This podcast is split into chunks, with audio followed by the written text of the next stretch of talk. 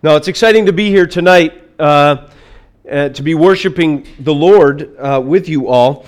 And uh, I'm going to start tonight by sharing a story that uh, I think I've shared before with the Missio renovation uh, crew. So bear with me. But it makes sense because it's a story that I share, we share often as a family. You know, it's like one of those stories that you go back to all the time and you're hanging out with people that think it's really funny, but it's not. But you think it's funny, you know, those kind of stories, family stories. Well, here's the deal. So, uh, Doreen and I, we lived in Boston uh, for three years in the early 2000s uh, when I was going to seminary. And uh, uh, during that time, we would periodically come home, okay, and visit family. And uh, so we'd see parents when I were the holidays, or sometimes we'd just shoot home because we miss folks. And so one of these weekends, we decide we're going to come home and spent some time with some family.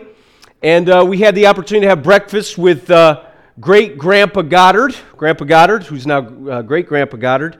And uh, uh, uh, so we, we were sitting down and um, having pleasant conversation.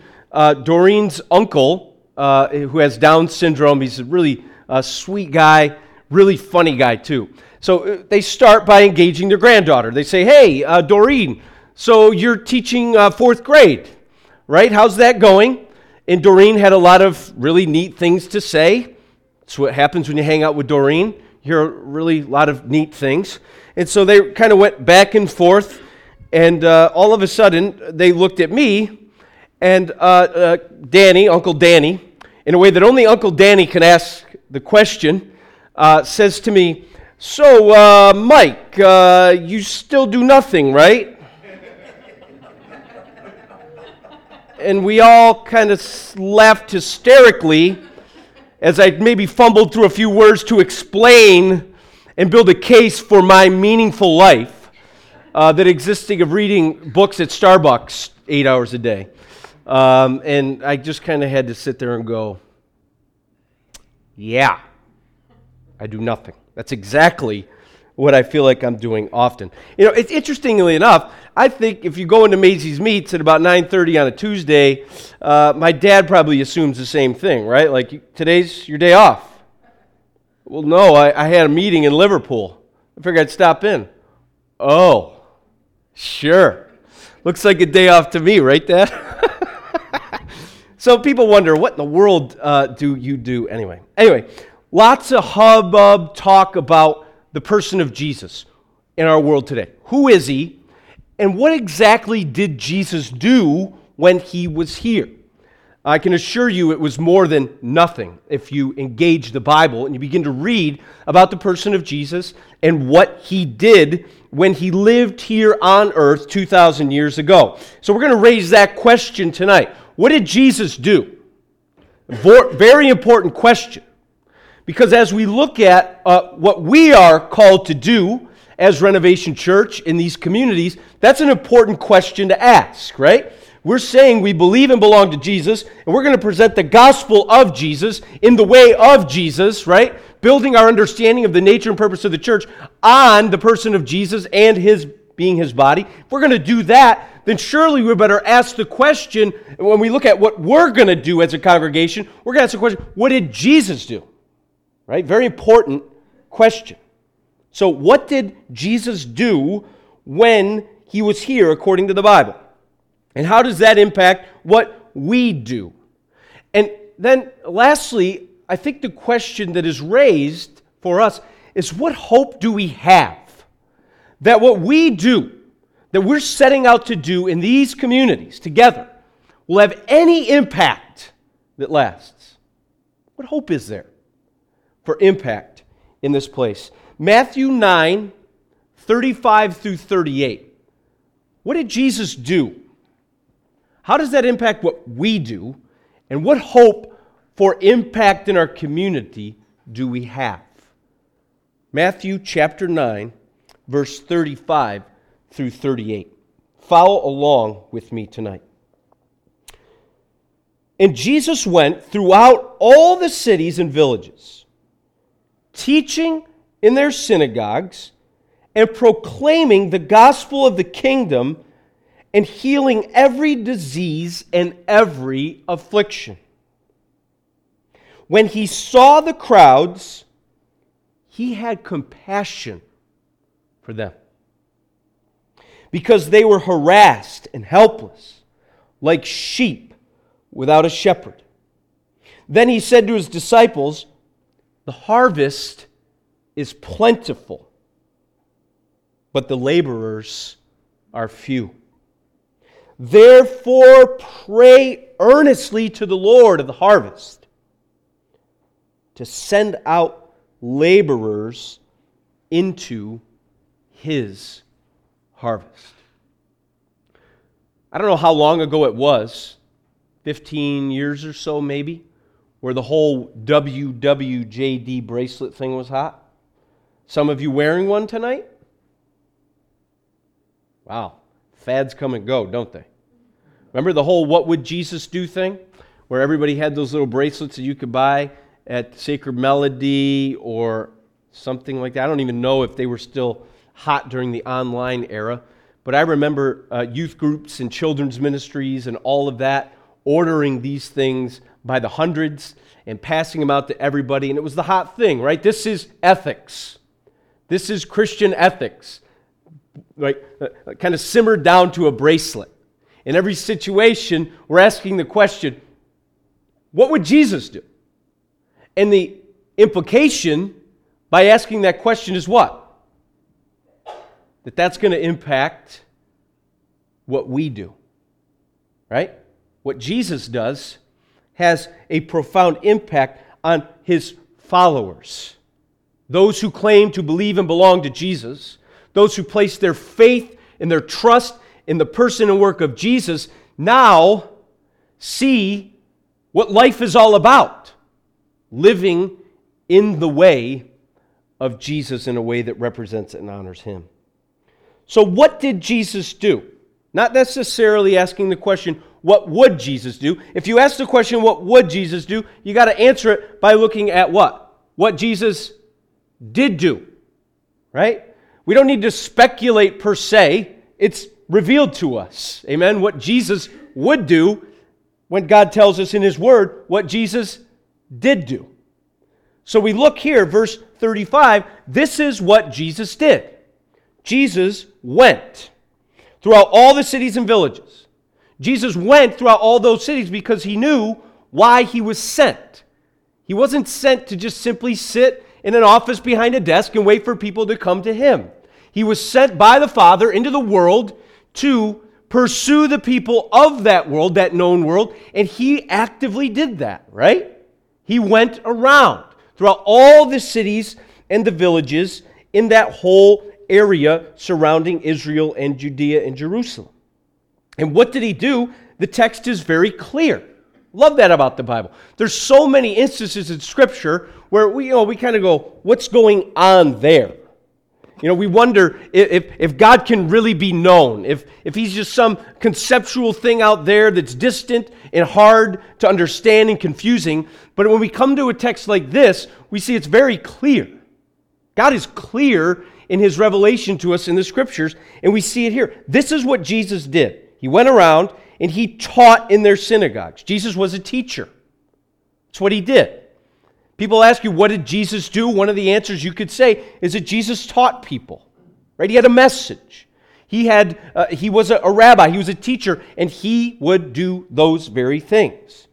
Technically, or, or, or specifically, he's teaching in the synagogues where the people were, where they gathered to learn and to be taught. Jesus was present there and he was teaching them. He had something to say, he had truth to reveal. The second thing that we see is he's not just teaching in the synagogues, but he's proclaiming the gospel of the kingdom of God. Right? This word proclamation is different than teaching.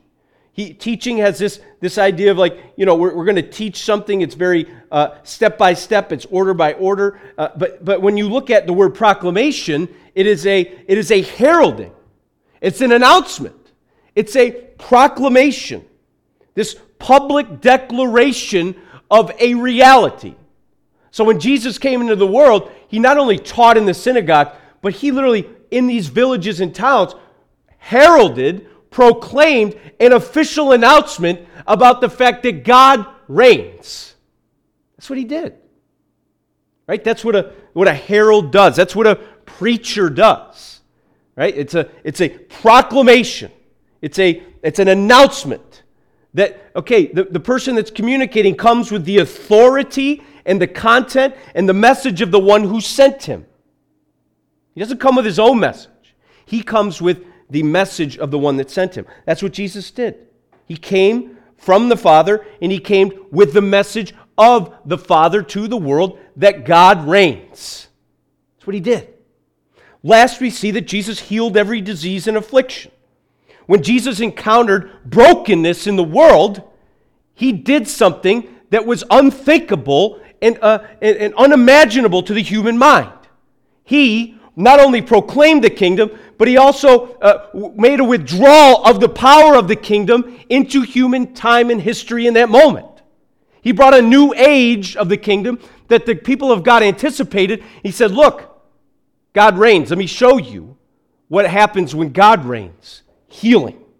Right? He sees the brokenness of people's lives. He sees the practical issues that sin has caused in people's lives their illnesses, their diseases, their infirmities, and he is going to do something about it in order to validate and authenticate his proclamation. God reigns. Sin does not reign. Sickness does not reign. God reigns. It's an awesome thing. That's what Jesus did. Life's, I'm sorry, lives were being transformed by his power that came alongside his proclamation. This is what Jesus did. This is also the pattern we see in the ministry of the apostles, right? We've been talking about that in the book of Acts. What did they do? Jesus was a preacher and a healer. What did the apostles do? Right? They preached, and then what would they do next? Healed. There was a message being proclaimed and a power that came with that message that authenticated it. See? We're not just blowing smoke. This is real. God reigns. And Jesus sits at the right hand of the Father. That's what the apostles did. We cannot overlook the fact that in his going, he was proximate to people, right? Right? He was in the villages. He was traveling around. He was going to the people, and he was in the midst of the people. If you're not proximate to the lives of people, how will you teach them? There's no proximity, there is no mission. Right? Ed Stetzer says, Your church does not exist to keep us away from the world. We talked about that last week. Proximity. He was engaging people. As he's walking and traveling, he's engaging the brokenness of people's lives and he's doing something about it. We cannot also uh, miss the content of his proclamation. Man, there is so much debate and discussion about what exactly did Jesus teach? What exactly was his message? And some would go toward the, toward the line of it was all of grace, it was all of love, it was all an accommodation, welcoming this, that, and the other thing, right? And then you have the other that is, you know, it was, it was all truth and confrontation and in the face. You have this kind of dichotomy or this spectrum, and there's a lot of discussion about what was the content of his communication. The reality is, is that here we just see that the content of gospel mission is the gospel. What was he teaching? Right? The good news of the kingdom of God. God reigns. Right? My presence in the world means that you now need to repent and turn from your sin and turn to God in preparation for his kingdom. He's preaching the kingdom of God. He's preaching that. And we see his power. We can't miss that. And friends, we look at that and we cannot for one second uh, build our mission or our ministry together on anything else other than the foundation that Jesus has laid for us here. This is what we are all about as Renovation Church, is it not? If we are on mission, we are teaching one another and the world the truth about Jesus. If we are on mission, We are proclaiming a message, a message that many times the world is not interested in hearing, that is hostile to our message, that doesn't want to hear about God's solution to the human problem, sin. But we have an announcement to make Jesus is Lord. Repent, turn to Him, and be forgiven and filled with God the Holy Spirit. We see that in the book of Acts. And the reality is this is that while we don't have the divine power that Jesus has, right? We are his instrument to not only proclaim, but also right? By the power of the Holy Spirit to see the transformation of lives. And that might be healing. God might do that. Do we, do we believe that God has the power in this moment, not just then, but in this moment, to do radical things that wake us up to the reality that God is reigning, not sin and not sickness? Do we believe that? Or are those just fairy tales and folklore? Or does God truly show himself in the lives of in the midst of human brokenness and say I have power over that. Right? That's what miracles that's what it was all about. God revealing himself and in the midst of it graciously transforming the lives of people from the, from the spiritual sense all the way to the physical. If God is sovereign, He's sovereign over everything. And if the kingdom of God is real, it's reigning over every aspect of our lives, even the physical. That's what we are called to do here. Be a part of the teaching and the proclamation of the gospel and a part of the transformation of people's lives. Our pattern for mission is Christ's, right? We don't want to do anything that is not uh, representative of what he has done, or at least an outflow of what he has accomplished. This is what we are called to do. Right? It's important for us tonight to reinforce our Christ mirroring mission. Our pattern for mission is Christ's. That's it. So, what are we to do? Let's look at what Jesus did. Let's look at what the apostles did. And let's pattern ourselves as we take a look at this year after him. Let me ask you a question. Does this describe in any way, shape, or form the pattern of our existence? Is our life characterized by the teaching and preaching of the gospel of Jesus Christ? And is our life characterized by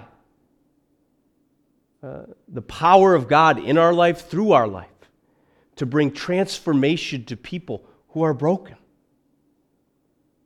Let the Spirit of God work on you there. Is this the pattern? What's the rhythm? We like to talk about life rhythms, right?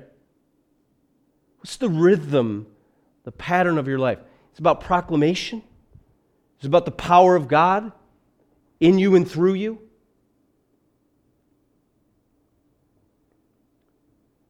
This is what we are called to do. Our pattern for mission is Christ's. Maybe there's more proximity that needs to take place in your life. Maybe you're just huddled up with a bunch of believers and you're separate from the lives of those who do not know Christ in your neighborhood, your workplace. Maybe the Spirit of God is saying to you tonight, make yourself more available to the lives of broken people who need, who need me. Maybe you're quiet, just afraid to speak up. You can't imagine sharing the gospel and you may be present and you may be proximate and you may be caring. But to actually begin to articulate any content related to the kingdom of God and the gospel of Jesus Christ, that's a big step. Maybe this year, the Holy Spirit gives you a, a, an increased courage and faith to begin to walk in and step into the proclamation of the gospel as a regular pattern of your life. Friends, if this is not our pattern as a church, we will not fulfill the mission that God has called us to. Amen? We will not do it. But I believe the Spirit of God is going to do it in us and through us. Second thing, Not only is it important to reinforce our Christ mirroring mission, but I think it's also important to reinforce our Christ mirroring posture toward broken people in our community. Look at what the text says. When he saw the crowds, when Jesus saw people, remember, he's in the midst of them. When Jesus sees the lives of people, he had compassion for them. When he interacts with the world, when he interacts with sin, when he sees the effects of sin, when he interacts with the people around him, he is now welling up inside with compassion, this, this sympathy, mercy, and love in the deepest part of who he is. That's how he postures himself toward the lives of people in his community there. And the text says why he felt that.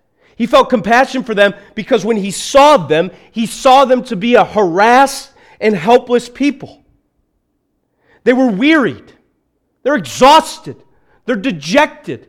They've been living under the hands of very religious leadership that was oppressing them, impiling more rules upon more rules. Man made that they were. They were harassed and they were helpless. They were, they were unable to rescue themselves, very vulnerable. And the illustration that the text gives us it really is this that they were, as he looked at them, harassed and helpless, they were sheep without a shepherd. You imagine? The vulnerability of sheep that have no shepherd. That's why we talk about eldership tonight. It's so significant. Why? Because the sheep need shepherds. Without shepherds, without leadership, without elders, the vulnerability of the sheep is heightened. And that cannot be. Not the people of God, not the sheep that are in the flock of God. There could be no vulnerability to the God's people. Amen? God protects his own. And how does he do that? By installing and appointing elders, shepherds, in their place. But you see the indictment here. They were sheep without a shepherd. An implicit indictment that those who overlooked and oversaw their lives, those who are responsible for them, had abdicated their responsibility and were not leading them in a God honoring way.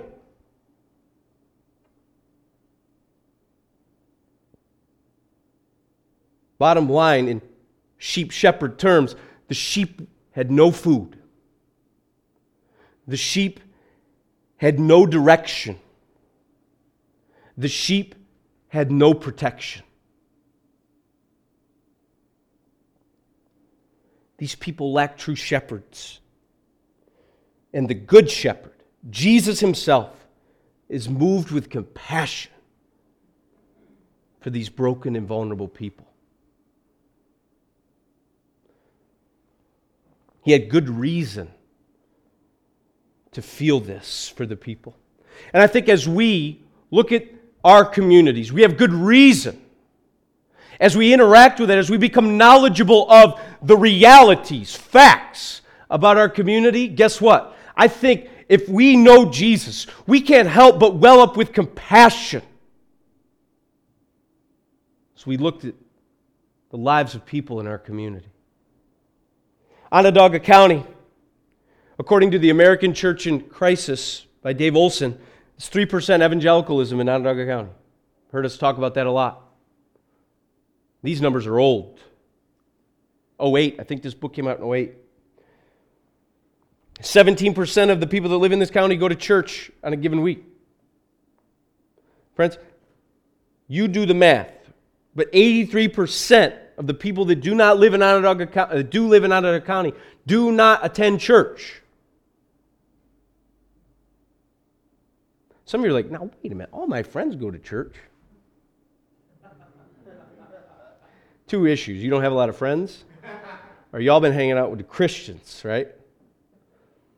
So, and then you look at families, and 45%, according to the Syracuse.com, 45% of all births are to an unwed mom. Again, mad love and sensitivity and compassion. We want to enfold these single moms. We want to love them and care for them and support them with all of our gospel love and intention. Friends, that's a breakdown of the family. That's absentee pops. Where's dad? This is our community. That's just the county. Now, when we look at our Liverpool, Ballsville, Clay area, we're looking at 94,000 people in, in, in four zip codes. Now, it's not the most diverse area. Uh, there's about 89% Anglo. You know, you're looking at families. These are suburban families. You typically have a traditional uh, family structure, but the single motherhood rates are definitely um, impacting that. This is what's interesting. Their most pressing concerns are time for leisure, parenting and marriage issues, health care, insurance concerns, and a satisfying job and career. Now, friends, this is not brokenness that is so obvious and on the surface, is it? Right? This, this we start laughing at those things a little bit. Like when we think about some of the needs in the near west side, like no food, no shelter, no clothes, major addictions, at least that we see on the surface, we begin to think, man, the people in the suburbs, they've got it all together. If their biggest concern is health insurance and having enough time for leisure, they're probably doing okay, right? But again, the needs in our community may not be blaring on the surface. We scratch our heads all the time. How do we bring the gospel and serve the brokenness of our community when they all seem to have everything together with their SUVs that pull into garages that shut and they've got 55 inch screen TVs, leather couches, right? They've got it all, but what's really going on in their family and in their home? In talking with Dan Williams, who's done ministry, he's going to be preaching next week, by the way. Yay. Dan Williams, pastor of North Central here, is going to be preaching here next week. We're excited to have him. In talking with him and some other pastors about brokenness in the suburbs, eh, it's interesting. I think they tie back to their most pressing concerns. He calls it the, the five D's that define brokenness in the suburbs. He talks about a diagnosis, right? People get sick. They're diagnosed with some illness or some uh, issue or some condition. That, that goes beyond class, that goes beyond ethnicity, that goes beyond geography. We, no matter how much money we have, get sick. And we're diagnosed with things. People are dealing with death, the human problem, at least the result of the greatest human problem. Divorce, right? The rates of divorce are climbing. Their house may look nice. They may have nice mulch and a beautifully trimmed driveway, but the reality is their marriage is in shambles on the inside. There's dysfunction in the home. Moms and dads fighting with daughters and sons, siblings at war, lack of forgiveness, relational issues out the wazoo. Again, they're not on the surface with the smile when you run into them at the, at the grocery store or the coffee shop. But these are the concerns of people, right? Time for leisure, parenting issues, health care, insurance. Those are diagnoses, fear of diagnoses. And a lot of people suffer with depression and disappointment, don't they? because their job is not satisfying. Their expectations about what they were going to do post college fell apart at the seams. And 15 years into their career, they've never had a promotion. They're struggling financially. You get the idea. It's not on the surface, but brokenness is there. And of course, who knows how much debt is on their credit card? This is our community. When we look at that, are we frustrated? When we look at that, uh, what, what, what do we do with this? And there's so much more that I have written down here, could say, should say. But what do we do with the lives of broken people in our neighborhood? Knowledge of their struggles and their conditions. How do we respond to it? Do nothing? Simple indifference? And some of us here need to admit that that's true. Right? I will confess a sin to you. There are often moments in my life where I see need and I pull into the driveway and go home and have spaghetti. Can we just be honest about that?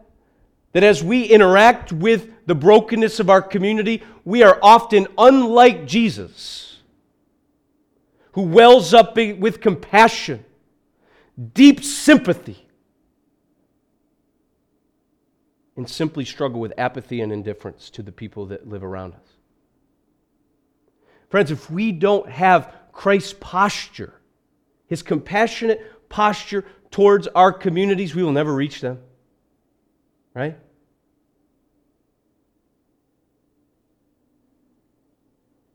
But maybe some of you do have compassion. Maybe the knowledge of their brokenness does well up inside of you a, a, a, desire to see God do something about it. And you feel for them. You identify with their struggle. And you love them. I believe some of you in this room are very much in tune with the brokenness of people around you. And compassion leads to action, right? What does Jesus do? He doesn't just feel for them. What does he do? He dies for them. He gives his life for them. He's willing to lay it down for the sheep. That's what the good shepherd does. He lays down his life for the sheep. Are we willing, like Jesus, to not just feel bad, but to act? Does knowledge of their brokenness lead us to a place of inspiration by the power of the Holy Spirit where we are motivated both by our heart and our hand to do something about the brokenness of our community? Friends, we've got to look at this diagnoses, death, divorce, dysfunction, depression, and debt. We as a community of people need to look at those issues and say, we've got to do something about that, don't we? because God reigns.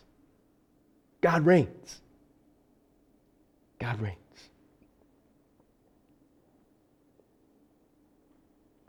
This is Christ's posture towards people. So, as we do that, as we take his pattern for mission and uh, Christ's posture towards people, we wonder what hope do we have? And look at what Jesus says The harvest is plentiful, but the laborers are few. Therefore, pray. Therefore, pray earnestly to the Lord of the harvest to send out laborers into his harvest field. The harvest is plentiful, but the laborers are few. Yes, Jesus sees the brokenness in people's lives, but he also sees something that often we fail to see in our, in our 97% not evangelical communities, doesn't he? he sees not just the brokenness, but he sees the full redemptive and restorative potential that the kingdom of God has in their lives. Do you? Do you look at that and say, and you look at your community, do you look at Baldwinsville, Liverpool, and Clay, in the midst of brokenness, in the midst of human sin and all of its results, in the midst of our country just falling apart in terms of its faith in Jesus, in the midst of all of that, do we truly believe that the harvest is plentiful. Jesus had 12 guys, man, right? Like 12 guys. And he looked out and he's like, I don't know about you, but I see the full redemptive and restorative potential that the kingdom of God has in the lives of these people. Do you see that? In church planting, you, we, you know, we can count the seats that are empty and filled. We can count the dollar bills that come in the baskets. And so often we can walk out of here every Sunday night and say, man, where are we going? Anybody ever feel that? Right? I'll never forget welcoming 70 people at Nottingham High School in an auditorium of 1,200. Put a positive spin on that. Hey, these represent all the lives of people that we need to go reach, right? But there's a truth to it. Do we look at the empty seat and see opportunity? Or do we see problem. Friends, the harvest is plentiful. It's not about the community. It's not about, right? They're not the issue per se. The, the, in order to see the harvesting of the full redemptive and restorative potential of our community, we need more laborers, don't we? We need us, right? God's going to use us. He's sending us pray to the Lord to send out more people like us. We need to see ourselves as sent laborers into the harvest field.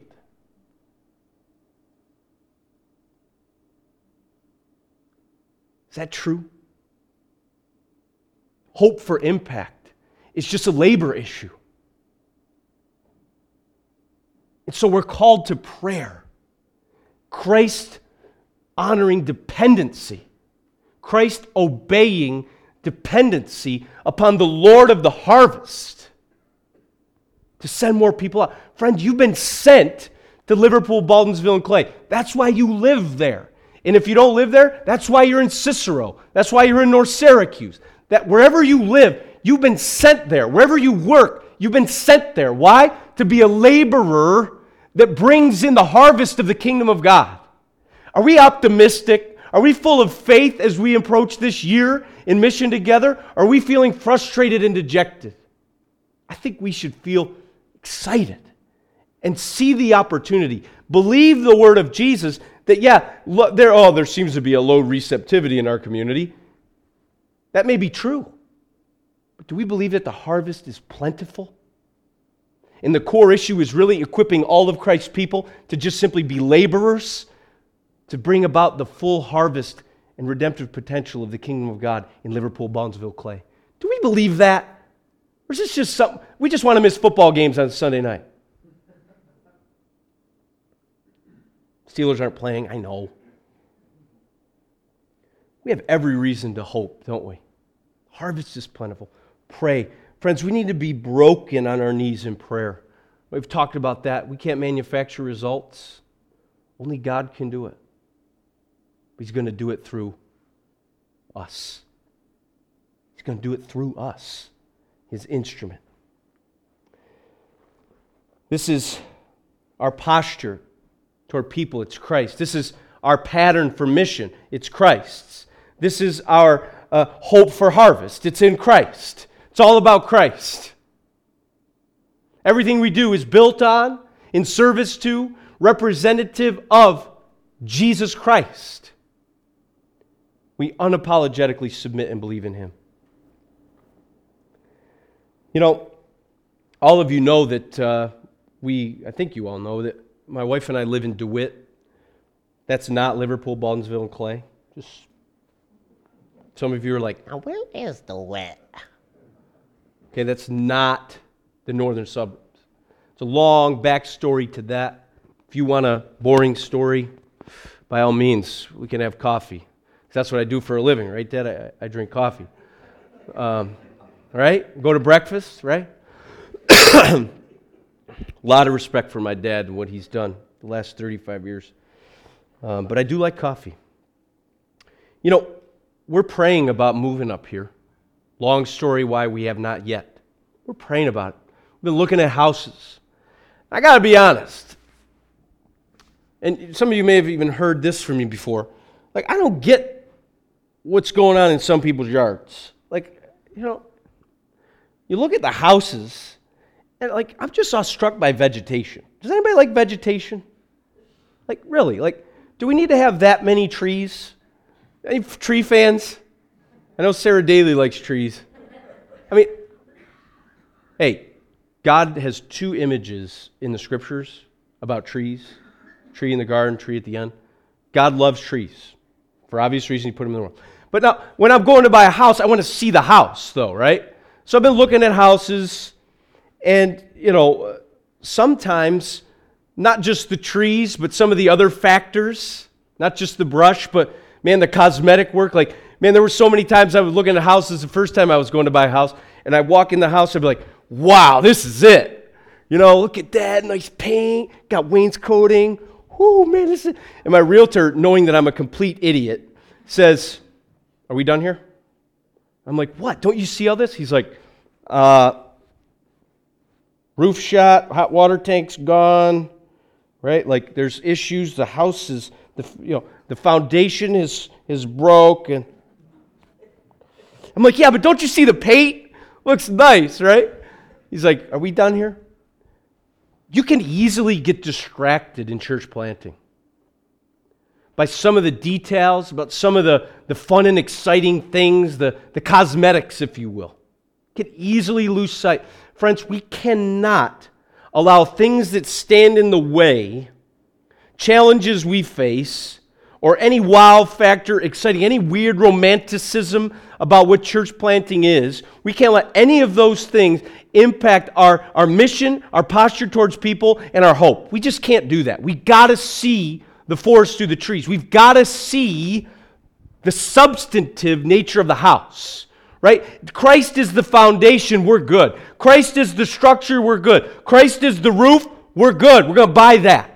We're building everything that we do on Jesus, nothing else. Right? Right? What about our preferences? Oh man, I, I, I, would rather meet in North Syracuse.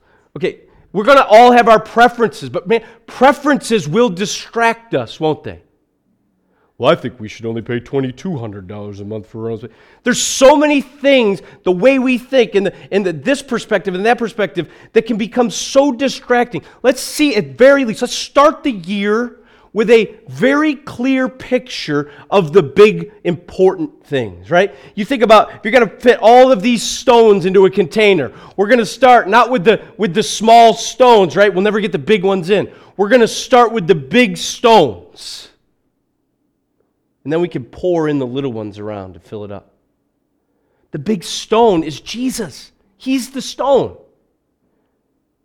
And his mission and his posture towards people and the hope that we have in Him to unleash and uncover the full redemptive uh, potential uh, that the kingdom of God has in Liverpool, Baldwinsville, and Clay, we're going to build it on that.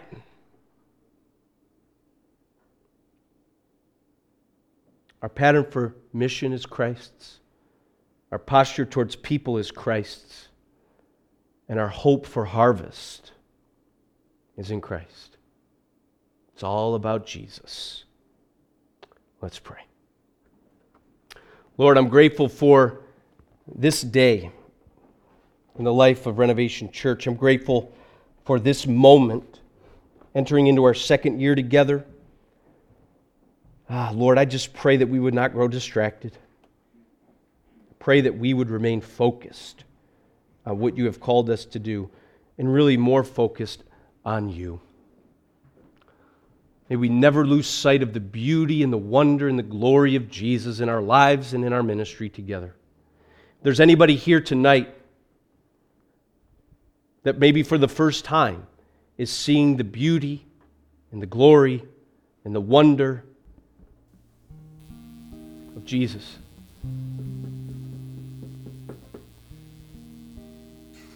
I pray that they would place their faith and trust in Him tonight. May they see who He is and hear His message that God reigns. That the invitation to repent and believe is, is clear and personal. And they say yes to Jesus tonight. And Lord, we do pray for the empty seat. We pray for our neighbors, our coworkers our family and friends that do not know you. We pray that you would use us to be heralds and proclaimers, that you would use us to bring about the transformation of lives from the physical to the spiritual, emotional. That you would do that in us and through us. It's in your name we pray. Amen.